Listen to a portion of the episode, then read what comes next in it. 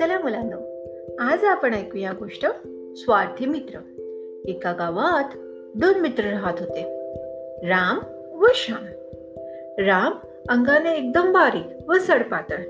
या उलट श्याम एकदम जाड व लठ्ठ. तर एके दिवशी ते ठरवतात की जवळच्या जंगलात जायचे. जंगलात जाण्यापूर्वी ते एकमेकांना वचन देतात की कोणावरही संकट आले तर दुसरा मित्र त्याची मदत करणार. असे वचन दिल्यावर ते जंगलात जाऊ लागतात. आणि एवढ्याच समोरून अचानक एक अस्वल धावत येते. आणि ते बघताच राम क्षणाचाही विचार करत नाही. तो पळत जाऊन जवळच्या झाडावर चढतो. पण श्याम झाड असतो त्याला झाडावर चढता येत नाही. तो एकदम घाबरून जातो. त्याला काय करावे काही सुचत नाही. तो विचार करू लागतो आणि तेवढ्यात त्याला एक युक्ती येते.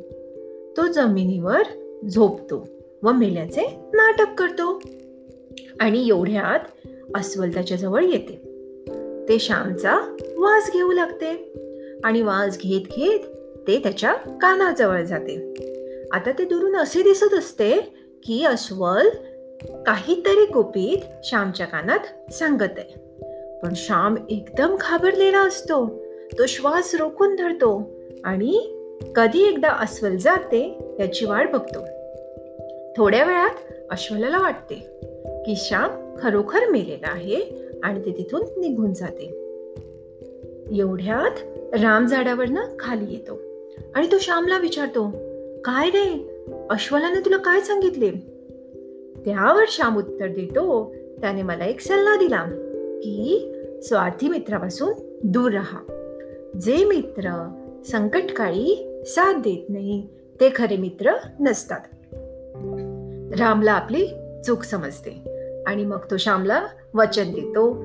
यापुढे तो कधीही त्याला एकटं सोडणार नाही. तर मुलांनो या गोष्टीवरनं आपल्याला हे समजते की संकटकाळी जो मदत करतो तोच खरा मित्र.